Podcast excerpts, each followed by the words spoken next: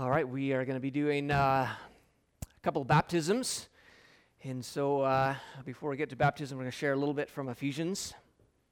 And then we're going to celebrate baptism together. And this text here is a good text on uh, Baptism Sunday because actually a portion of this text today, many believe, was actually a, an early church hymn that was sung whenever people were baptized. And so it fits exactly into where we are at uh, in the book of Ephesians. And this passage today, so we're in chapter 2, verses 1 through 9, is probably, as a lot of scholars say, the most clear description of what it means to be a Christ follower, what it means to be saved. And if you want to know, well, what does it mean to be saved or born again, if you hear someone say those words, uh, this is what it means. This is a very clear text uh, about that. And really, this text is broken up into two scenes a scene of what it's like before Jesus in your life, and then it's what it's like after Jesus is in your life.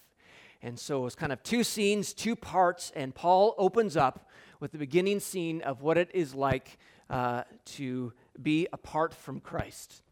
And so he's writing to this church, and he says, As for you, to, to everyone in this church, uh, and to this church as well, there was a time, unless you kind of grew up in a Christian family, it kind of all blends together. But if you didn't like me, I didn't grow up in a Christian home, there was a time when I did not know Jesus. And so he's talking about this first scene, a time where you did not know Jesus. He says, As for you, you were dead in your transgressions and sins in which you used to live. Now, the phrase transgression and sins is basically two words that means the same thing. And uh, it basically means this that it's anything that does not line up with the kingdom of God. Uh, that, I mean, if you speak words of uh, bitterness or you're resentful or, uh, uh, you know, you're, you're doing things that, that doesn't line up with God, that, is, that does not line up with the kingdom, you're unloving, that's, that's, that's a transgression and sin. It could also be described as an act of choosing our own way and leaving God out of the picture. Uh, whenever you choose your own way and just kind of leave God out of the picture, that would be transgression and sin. Um, and, and there was a time where this, this was me. You were living in transgression and sin. I didn't give a rip about what God thought about how I used my time or my energy or money. I didn't care, you know, what God thought about how I really treated people because He wasn't in my life. That's just living in transgression and sin. And then He says, uh, and this is why uh, Paul can actually say this that everything that does not come faith from faith is sin. That anything we do in our life that does not come through acknowledging God, whenever we leave God out of the picture, whenever something is done without faith in Jesus, it's actually, it's actually sin. And so, as we're walking this world without Jesus, not lining up with the kingdom of God, choosing our own way and leaving God out of the picture, he describes it in this text as actually being dead. As for you, you were dead in your transgressions and sins. And then he says, in which you used to live. And so you were dead and yet you're alive. I mean, how does that work? It's kind of like The Walking Dead, I guess, if you've seen the TV show. The zombies, the zombies, you know. Can be the it can be the Walking Dead, uh, but Paul was saying before Jesus, it's like you're the Walking Dead, uh, meaning a variety of things. But one thing is that that part of you, your spirit, it is dead to God. God being the most important thing in the universe, the one who wants to change our hearts that our spirit is dead. Even though we're alive, our spirit is dead to God. Or the idea, and often the Bible uses these two descriptions that Jesus said, I've come to give you life and life to the fullest. And the Bible often describes walking without Jesus as death. There's you can look at it as eternal life and eternal death, but it's also life now and death now because our spirit is closed off to God. And again, this was me. I mean, I didn't become a Christian until 1997. Go 1997.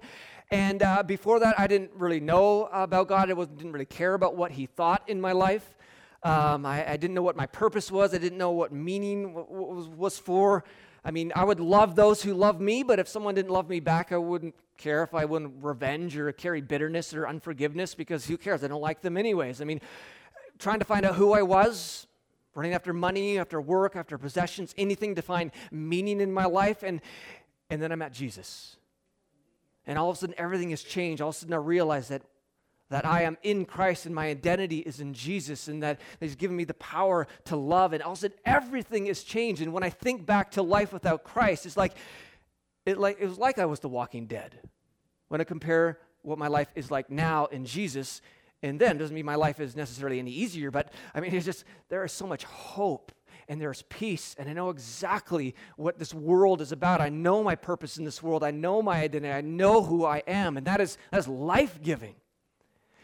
And so, before Jesus, we are dead in our transgressions and sins in which we used to live. And, and it goes on and paints the scene even darker. As for you, you were dead in your transgressions and sins in which you used to live when you followed the ways of this world and of the ruler of the kingdom of the air, the spirit who is now at work in those who are disobedient. And says, and it says before Jesus, we followed the ways of this world. And that doesn't, I mean, the world is, is described in various ways. I mean, there's uh, the world of people. Uh, it says God so loved the world. It's not talking about that. There's the physical world. And we are to care about this physical world because God created it. There is a, a, sense of, of creation care that we as Christians are to walk in. It's not talking about that. It's not talking about the world of work or the world of, of community. I mean, there's a lot of good things in this world. It is talking about the world that is pushing against God, that is against the kingdom. And in fact, First John says it this way do not love the world or anything in the world if anyone loves the world, the love for the Father is not in them. So it's not talking about the world of people. It's not talking about the community around us. It's talking about things that are pushing against God, rebelling against God. And, and that's the way I used to live. Again, I didn't care what God thought. Just the way of the world is the way it is. People hate those who hate them, so I'm going to hate those who hate them too. Just the way of the world. And that's the way we live before Jesus. And it says, of the ruler of the kingdom of the air.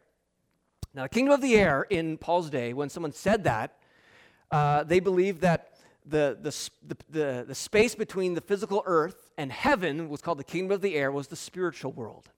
And so he's saying we used to follow the ruler of the spiritual world. And now, not obviously talking about God, because we know that God is over all, that he is the ultimate ruler. In Ephesians 1, again, it says that he raised Christ from the dead and seated him at his right hand in the heavenly realms, far above all rule and authority, power and dominion, and every name that is invoked, not only in the present age, but also in the one to come. And so there's no one who is higher and bigger and more powerful than Jesus, but there is another ruler at work who is ruling a kingdom, the kingdom of evil. And this, of course, would be Satan who is not equal power to Jesus. I mean, it's not like, you know, Jesus and Satan are battling out and, you know, who's going to win? You know, it's like an ultimate fight or something like It's not like that. I mean, we know who is going to win. It's going to be it's going to be Jesus. Uh, and then it goes on, it says, the spirit who is now at work in those who are disobedient. The word disobedient is the same word as unbelievers. It's often translated that way. And so this is a picture of what it's like before Christ. Uh, just following the ways of the world, loving like everyone else, the same level, doing what everybody else is doing, not acknowledging God. And to live that way is to be following the ruler of the kingdom of the air because there's only two kingdoms there's the kingdom of Jesus, and there's a kingdom that's not of Jesus, and you're either in one or the other. And so to not follow Jesus is to be uh, at work uh, following the ruler of the kingdom of the world. And then it talks about the spirit who is work at those in disobedience. This can be seen two ways. Some think that the spirit of Satan and demons is at work in those who don't believe. And maybe I could even see that before as a Christ, though you may not even recognize that. And it may be, as a lot of scholars think, just mean the spirit as in little s, like, uh, like we say the spirit of Christmas. It's like the spirit of the world is at work in, in those who are not following, following Jesus.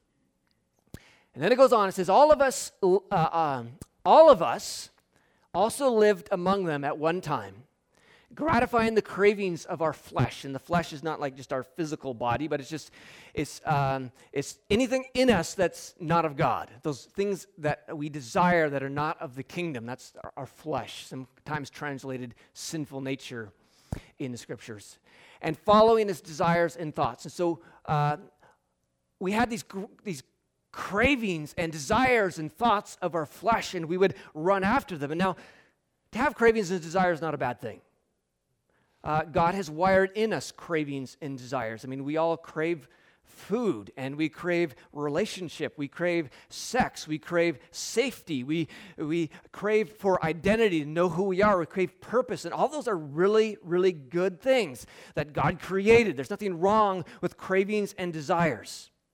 But what happens is when you don't have the power of Jesus in your life, those things tend to become corrupt. And we tend to take them too far, where uh, the desire for food be- can, can become gluttony or greed. The desire for safety can cause us to hoard a bunch of things and, and mass up massive amounts of money and things while a lot of the world goes poor. Desire for identity can be corrupted in trying to find identity in our things or our clothes or in our pride or in our job. And, uh, it just tends to go bad. The desire for sex can end up in adultery or affairs. Those good cravings that God has given us, if the Holy Spirit's not at work in our life, giving us power and direction and identity, those things tend to become corrupt. And that's what he is speaking about there. And then he gives the ultimate bad news. He says, uh, like the rest, we were by nature deserving of wrath. A really friendly word there. And uh, the word wrath just means anger. And this is speaking of God's anger. That by nature we were deserving, because of these things, we were deserving of God's anger. And this can bring up all kinds of trouble and all kinds of questions. Like, what do you mean, God anger? What do you mean that we're deserving of wrath? I mean, that just, just sounds out there. That sounds, you know, it doesn't sound good. I thought God was a God of love. How could God be angry? How could God, you know, have wrath if He is a God of love? And what we need to understand is, again, as we've talked about, God is 100% loving and he's 100% powerful. He's not 95% love and 5% wrath. I mean, he's 100% la- uh, love, and so his wrath has to do with his love. Uh, in fact, a uh, third century theologian put it this way He who does not get angry does not care.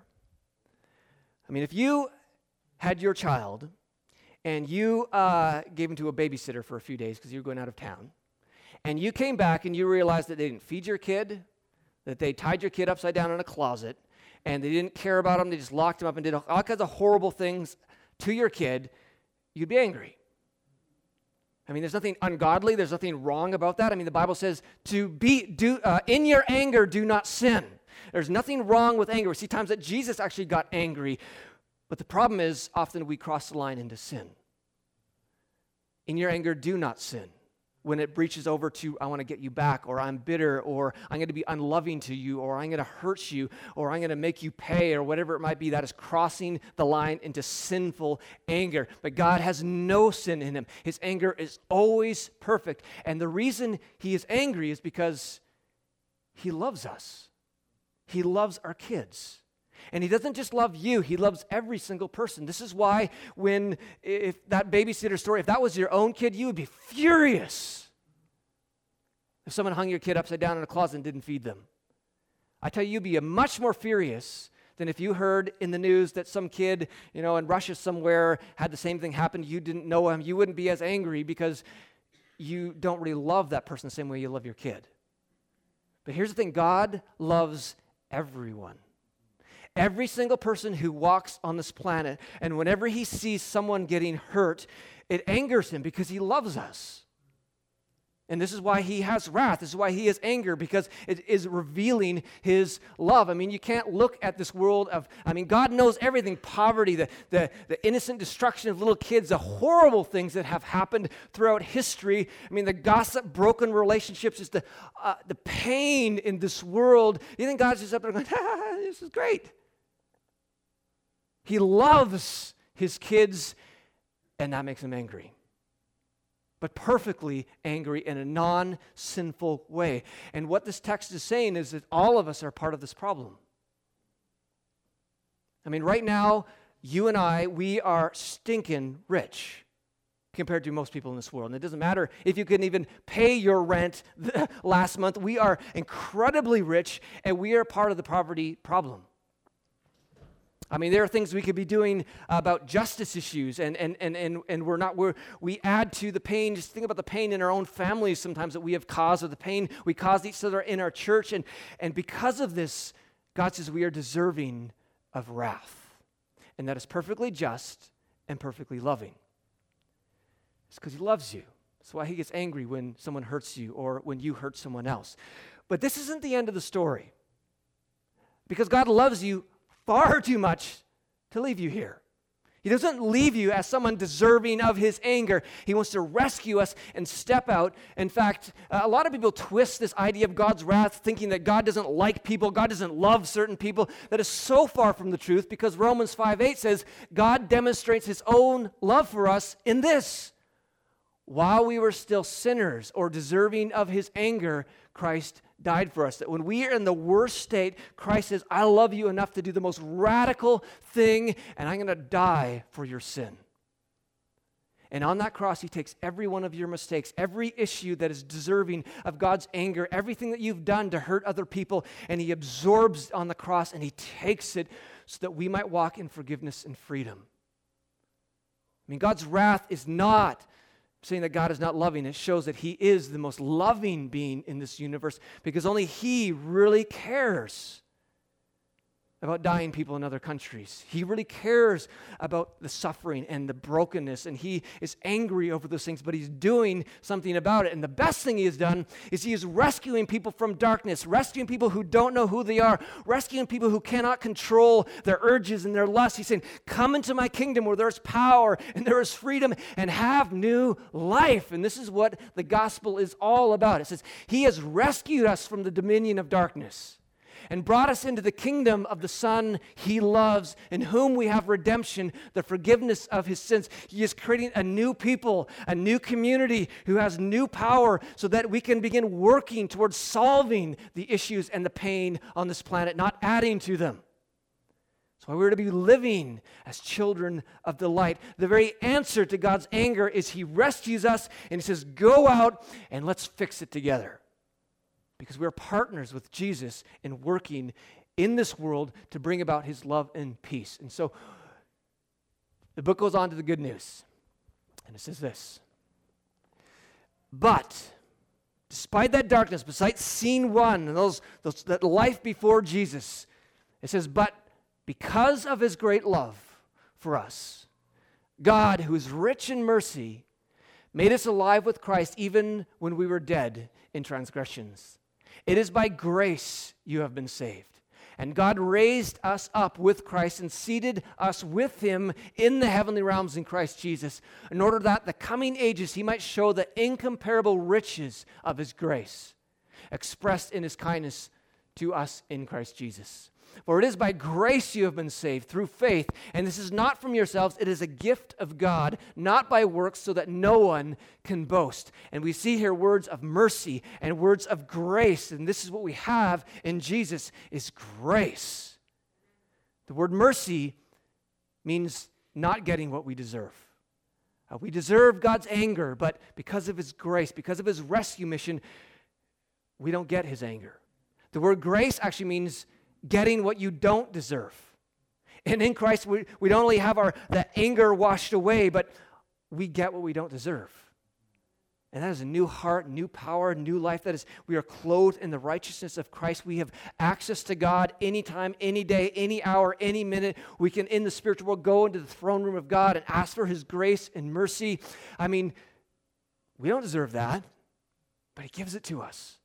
And it's by grace, by faith, not by works. In other words, is not just for people who have it all together. And too many people think, well, you know, I'm not good enough to become a Christian. I'm not good enough to walk in the church because I got lots of issues. I'm not good enough to take this step or whatever. It's, like, it's not about how good or bad you are, it's about Jesus. That Jesus can take anyone, no matter how hard they are, even like an apostle Paul, who was a murderer, who hated Christians, was beating Christians up, he could take someone like that and say, You're mine, you're new, and he's going to change you, and he does. I mean, if you're here saying, Well, I'm not good enough for Jesus, I don't know if Jesus would love me, I don't know if Jesus would do this in me, he wants to do this for you. It's about faith and not by works. It is a gift from God that is already given to you. You just got to you got to reach out and take it. And here's some of the grace that we have received. And this is what this book again is all about. It's about the grace, getting those things we don't deserve. And here's what we've already looked at. They're all the things we don't deserve. That we are saints, we are in Christ, that we have every blessing in the spiritual realm, that we are chosen, that we are holy and blameless. We are sons and daughters. We are redeemed. We are forgiven. We have been lavished in His grace. We have the Holy Spirit. We have an inheritance. God's power is for us. Jesus, the one who loves us, is above all things. There is no trouble bigger than Jesus. And we have the perfect senior pastor, and He has saved us by faith. This is what it means to walk in the kingdom. That's what it means to be rescued and to have this. This is grace. And sometimes we're like, I don't know if I deserve that. I'm not good enough. Of course, you're not good enough. It's not about, about how good you are, it's about how good Jesus is. It's about how good Jesus is. This is about what Jesus has done for you. I mean, are you walking in this grace that He has given you? And then we see words of baptism. Again, this text from verse 4 to 9 Many think it was actually an early hymn sung when people were being baptized in the church. And we have a, we're going to have some baptisms here in a, in a couple of minutes. And because we see words relating to baptism, the idea of being made alive and dead and, and being raised up and being seated with Christ in the heavenly realms. In fact, these are all words that relate to Christ himself. Christ died Christ was made alive. He was raised up. And now Christ is seated in the heavenly realms. And Paul is saying this exact same thing happened to us. That in a sense, we died. In a sense, we have been raised up. In a sense, we have been ascended to heaven with Christ. Again, it's not because we're so good, it's because of Jesus. But I mean, Paul said, I have been crucified with Christ. That when you become a Christian, there is something spiritually in which you share deeply in the work of Christ that we die to our old life of living for the kingdom of the ruler of the air and living for this world. And all of a sudden, we're raised to new life with a new power, the filling of the Holy Spirit, a new heart with new desires, a new outlook on life, new strength to face what we need to strengthen, a new love that covers the issues that, that we face. And then we're ascended, in a sense, in the spiritual realm, and we are seated with Christ in the heavenly realms. And we've talked about that lots. I mean, this is how we relate to Jesus. And baptism really is a picture of this. That when we take a person and we bring them down under the water, it's, it's a picture that reminds us and them that they have died to their old way of life and, and to the old power that was over them through the work of the enemy and the work of, of the world. And then we raise them up to new life because you're new in Christ Jesus. This is why the, the Bible uses words like being born again and, and new life, and you're a new creation because it, it's weird when you become a Christian, something just changes. And sometimes when you grow up in a Christian home, you don't really notice it, but if you've lived without Christ and then you give your life to Christ, it's all of a sudden like, man, I just have new desires. I have a, I have a deeper love for people. I mean, carrying bitterness and unforgiveness just don't sit well anymore in my life. Uh, I, I, love God and actually want to please Him. And before I kind of hated Him, and you know, I don't really mind some Christians. Before I thought Christians were Looney Tunes, you know. And it's just, you're just changed because there's this new life as you're filled with the Spirit. And then as they're raised up, it also reminds us of our stand when that person stands up that they are with Christ in the spiritual world. And that is it is baptism. And uh, we have two people today who are going to be baptized, and uh, we're really excited about that.